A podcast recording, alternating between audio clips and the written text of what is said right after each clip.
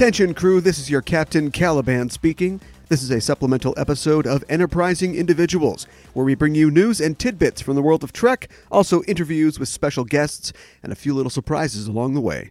San Diego Comic Con was last weekend, and though the four day event always provides a cornucopia of news about what's coming up in the world of nerdy entertainment, this week we're looking at what we learned about Star Trek Discovery from this year's SDCC. There's a lot to talk about, some new stuff, some confirmations of what we already expected, and we should get right to it, so let's get underway. Before we get into our Discovery coverage, our Discoverage? Yeah.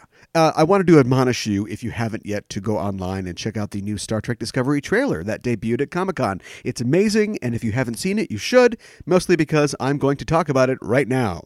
The new trailer is action packed, and it really starts to fill in some of the holes concerning what the series will be about and what the initial conflicts will be as the show begins. And there are some very telling visuals to be seen. At the beginning of the trailer, a character, presumably series lead Michael Burnham, talks about how all life comes from chaos, but we know chaos can claim life as well, and we see a Starfleet ship, the USS Europa, being torn apart by something, uh, an explosion or, or an impact. The Europa has never been seen on screen before, but a Europa appears in a Trek book set in the TNG era. Uh, but that's not this one, and so that's worrying for the start of this show. We also see a young Klingon getting stomped by a group of other young Klingons in a scene reminiscent of the young Spock getting beat up in the 2009 Star Trek film. It seems to be a safe assumption that that scene is a flashback in the life of T'Kuvma, the leader of the Klingons in Discovery, and is probably a formative event for him. It would be for me. We then see Burnham behind a pair of force fields that are they're kind of sticking out of the side of the ruined hull of a ship. We're not sure which one, so that situation could be better. We get a good look at the Shenzhou flying away from a planet where there's a huge Starfleet insignia in the dirt or sand of the planet's surface. I think we are supposed to assume that Burnham and Captain Georgiou made that insignia when we see them uh, walking in the desert looking landscape in the earlier trailer. And the VO in the trailer at that point says something like, you're lost, but then you're found. So I guess they ran out of minutes on their communicators and they had to improvise. Smart thinking. We also see what's presumably the Shenzhou fighting Klingons, like a lot of Klingons. It's a little hard to make out in the darker scenes of the trailer and with the new ship designs. Um, it's not exactly clear, but it does seem to be the Shenzhou in a pitched battle with Klingons, and the ship sustains heavy damage, something that seems to be confirmed late in the trailer when there's a quick shot of escape pods launching from the Shenzhou. Bad news. We also see Burnham doing a data, uh, the commander data, that is, uh, opening a force field out to space and then trying to float or fly to another part of the damaged ship, which is not recommended, but definitely sets her up as somebody who is going to do what she's got to do to succeed. Uh, more on that later. What happened to your spacesuit, Michael? We do see her spacesuit get damaged at the end of the trailer, but it's interesting to note that there's like an Iron Man style inside the helmet shot in the sh- in the suit that shows a heads up graphic of the Shenzhou. Uh, so that seem, seems to take place when she's still aboard the Shenzhou. Uh, let's see what else. We get a shot of Rainn Wilson as Harry Mudd being Arch. We get a lot of space battle stuff that has the feel of the rebooted movies, uh, like rapid fire phasers and that sort of thing. We see a group of Klingons putting a dead Klingon in a coffin like thing, and they do a Klingon death cry, you know, the "Rah!" which that all checks out, except Klingons don't revere the bodies of the dead. Remember, once the warrior spirit is gone, they just make a planter out of them or something, or maybe dog food. So yeah, maybe these Klingons are different. Uh, we get a look at a young Burnham being attended to by Sarek after what looks like some kind of accident. More on that later as well. We see a Federation ship ramming a much larger ship, and at this point, it looks like the Shenzhou might not make it out of the first couple episodes of this series. And we see Captain Lorca talking to Burnham in what looks to be a cell, uh, like in the brig, maybe. Uh, he says that she, quote, chose to do the right thing. She helped start a war. That's bad news, too. So that's a lot. The stars of Star Trek Discovery and the show's producers did a panel at SDCC hosted by Rainn Wilson himself, and they talked a lot about the work that went into the show. Uh, they answered some fan questions, and they actually got to dish a little about some of the aspects of the show. It seems like the leash of secrecy at this point has been loosened a little on the production, and we found out some big time, real deal facts like You guys, Michael Burnham is totally Spock's adopted sister. Burnham loses her parents in some kind of accident, and it looks like Sarek takes her under his wing, and that's why she goes to the Vulcan Science Academy, and so on and so forth. This is a really interesting development because it just amps up the question what is Sarek's thing for humans? Like, he marries one twice, he's got a half human kid. This guy just really likes humanity, I guess. It's just our roguish winning ways. Now, you may ask, doesn't this make her contemporary with Spock? To which I would say, yeah, but look, we've already recast Sarek. We don't want a young, fresh faced Ensign Spock running around this thing. Leonard Nimoy, he looked like your dad when he was a kid. Just look it up on the internet, true story. So I'm hoping for no Spock in the show. I've never wished a Chuck Cunningham on somebody with good intent before, but there you go.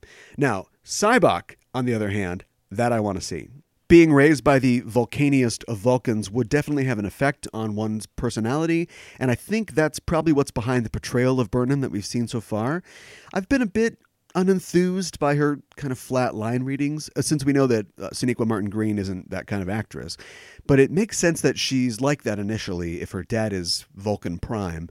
Something else to check out is that Burnham's hair is two different lengths and styles in the trailer, implying, I'm pretty sure, uh, when it's short, she's on the Shenzhou, and when it's longer, she's on the Discovery. So you can kind of figure out the timeline by looking at her hair. Uh, then we also have Lorca saying, you know, you helped start a war. Jason Isaacs might be the best actor on this show, and what does he usually play? Long haired British bad guys. Well, bad guys, really. So no long hair this time. usually don't want to join a character of his, and he's already talked about the character's complexities in other places. So Here's my deductive guess as to the plot of Star Trek Discovery, and you can check this out once the show comes out and tell me how wrong I am on Twitter later. I think that Burnham is a human raised by Vulcans who has the analytical mind of a Vulcan, but the ambition of a human. While serving as first officer aboard the Shenzhou, they run into Klingons led by T'Kuvma, who, because of his upbringing, he's looking for a fight. I mean, you know, more than a usual Klingon. They get in a tussle with the Shenzhou. Burnham, leaning on her Vulcan side, comes up with this amazing analytical plan to wipe them out, and it goes even better than she expected, killing a lot of Klingons and destroying most of the Shenzhou. Whoops. Obviously, she feels really bad about this, and she gets picked up by the Discovery with slightly unstable Captain Lorca at the helm. He wants her to use her delicious brains to help Starfleet stab at the heart of the Empire and win the war before it starts. But she pulls back because he turns out to be nuts, and hey, she's a Starfleet officer, and that's not what we do. That's my guess. We'll see if I'm right or not. But they've shown us a lot at this point, in my opinion, so I'm going to be watching any new sneak peeks through my fingers. I mentioned the SDCC panel before. In attendance were the producers of the show and some of the actors of the show, like Shazad Latif, uh, Mary Wiseman, who revealed in an interview that her character will be roommates with Burnham on the Discovery. James Frain was there. Doug Jones was there, and he showed off the walk he uses to play Lieutenant Saru, uh, who has hoof like feet. Jason Isaacs was there, Sonequa Martin Green was there, and Anthony Rapp, who plays Lieutenant Stamets, was on the show. He revealed in an exclusive at the panel that as the first openly gay character in Star Trek, he would have the first openly gay relationship on Trek, with his partner being played by Wilson Cruz, who you might know from My So Called Life, and what do you know, the Broadway production of Rent. Oh, Angel, how did you end up with Mark? Ugh, Mark. We got a few more details from the panel, like the fact that the Klingons in the series will speak actual Klingon, complete with subtitles. That's from producer and showrunner Gretchen Berg. Other producer and showrunner Aaron Harberts talked about the conflict between Starfleet and the Klingons, addressing that whole hey, why is Starfleet starting or at least forwarding a war here thing, and saying that both sides in this are going to be more ambiguous than just Klingons bad guys, we good guys. That's where I was going with my speculative summary earlier. Harbert said that the story will be more about how peace comes out of this, which I think is cool.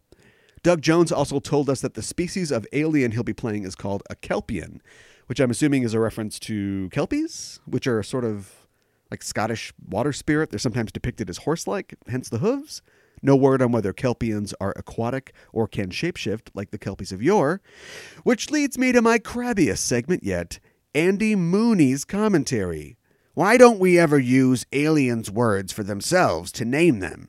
They don't have Kelpies on the Kelpie homeworld, do they? Yet the second we made first contact, Captain Angus O'Shaughnessy probably said, Huh, they got horse feet. Let's call this Kelpia. Uh, excuse me, but we actually call ourselves Kelpia. Got a nice ring to it. What if the shoe was on the other foot? What if the Kelpians helped found the Federation, and on their homeworld there was a dangerously self obsessed hairless primate called a Moisty? There, we'd be Moistians. And what's the deal with this Lady Gaga? Is she a woman or a baby?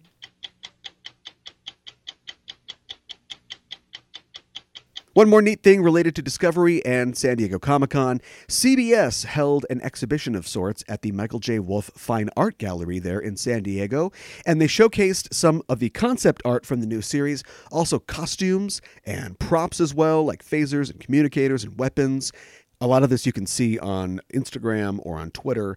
Uh, a neat detail is that the new uniforms will be, you know, they're all blue uh, and jumpsuity like Enterprise, but the colors on them will relate to the departments that the different characters are in. Also, the insignias are kind of neat looking. Um, they feature the old style department symbols like the cross for medical and so on and so forth, and the rank pips that you usually see on, say, collars in TNG actually appear in relief on the solid, like gold, presumably insignias, which I think is kind of cool. Some of the concept art shows some of the Klingon ships. Um, there's a Klingon raider ship, an obelisk ship, and a sarcophagus ship with aforementioned Klingon coffin. And the piece de la resistance was the captain's chair, which is pretty neat looking. Um, it kind of combines the original series aesthetic with something new because it's very minimalist and kind of 60s looking, but then the panels are all iPads or something like that, I'm sure. And adding to the coolness at the gallery, uh, Sonequa Martin Green, Jason Isaacs, Anthony Rapp, James Frain, Doug Jones, and Mary Wiseman all showed up to hang out with fans. So it's all good news, really. This show is realer now than it's ever been, and I can't be more happy about that. We are actually going to see Star Trek back on TV this September, so it's time to get excited. And of course, we will be covering on Enterprising Individuals, the new show when it comes out. More info on our coverage of Star Trek Discovery soon.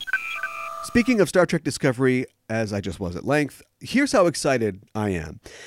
I've started having Discovery dreams. I know, I know, nobody really wants to hear somebody else's dreams, but just hear me out. In the dream, I'm on the Discovery, the ship itself, but, you know, it's also the show Discovery, you know, like you get in dreams sometimes. And I'm in uniform, I'm a crew or I guess a cast member, and we're all waiting for the show to start. Like, we're a little nervous, you know, we hope it's going to be good but we're playing with all the panels and the toys, and there's just this feeling of excited anticipation. And I guess that seems like a dumb dream, but I have themed stress dreams all the time where I'm trying to record a show and it's late, or I'm trying to get to the stage, but it's a whole spinal tap situation and I can't find it. I had that one all the time when I was an actor. So my point is, you know, this was a stress dream, but like a good one? There was still this tension of when is this thing going to start. also, there were a lot of crew members. Like I kind of know the crew members and the cast members like of the show now, but there were like a hundred different people, uh, names I had to remember. So we know where that one's coming from. But still, we were all excited and we were looking forward to the show coming out. So I think that's a good sign. Until I have another dream where I'm beamed down to an alien planet and I'm just in my underwear.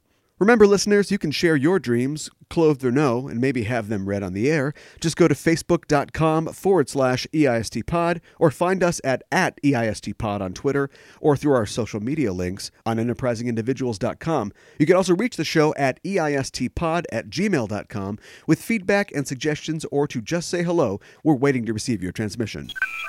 Here's some good news our live show from Convergence 2017, where we talk about Star Trek II The Wrath of Khan with some special author guests, is now available on our Patreon page. Go to patreon.com forward slash EIST pod, where you can hear the show. You can join our crew for as little as $1 and get access to that amazing live show. Also, access to our upcoming DS9 commentaries and my Klingon Christmas Carol production diary. Plus, you get a sneak peek at upcoming shows and guests and more. Again, it's at patreon.com forward slash EIST pod. We work hard to bring you an entertaining and informative show every week. And if this was the 24th century, or heck, even the 23rd century, where money didn't exist, we'd do it merely for the sense of satisfaction. But being the 21st century as it is, everything costs something. So if you enjoy the show and you want to help out, please check out our Patreon. We have many tiers or ranks at which you can contribute, with different benefits and prizes you can get in addition to knowing that you're contributing to something that you love and are part of a larger community. Plus, you get access to great subscriber content like our Wrath of Khan live show. Again, it's patreon.com forward slash EIST pod. Anything you can contribute would be appreciated and would help keep us flying. Thanks. And that is it for our supplemental episode this week of Enterprising Individuals. If you're an iTunes listener and you haven't yet, why not look us up on iTunes and make sure that you're subscribed to the show? Also, please write a review if the spirit moves you and give us a rating at the very least. We'd appreciate it. If you're not on iTunes, you can still subscribe to the show on Google Play or on Stitcher or wherever you get our show from. And if you leave positive comments and ratings on those platforms as well, we would be eternally grateful. Next time on Enterprising Individuals. It's bros before plateaus as Commander Spock is gripped by the curse of the adult Vulcan male, the Pon farr, and must return to Vulcan to marry or die. Author Dave Galanter joins me on our next show to examine the episode that pits Kirk and Spock against each other in a battle to the death. And jingle bells, so many jingle bells. The original series episode, Amok Time, next time on Enterprising Individuals. And until then, I'm your Captain Caliban, signing off and saying, live long and prosper.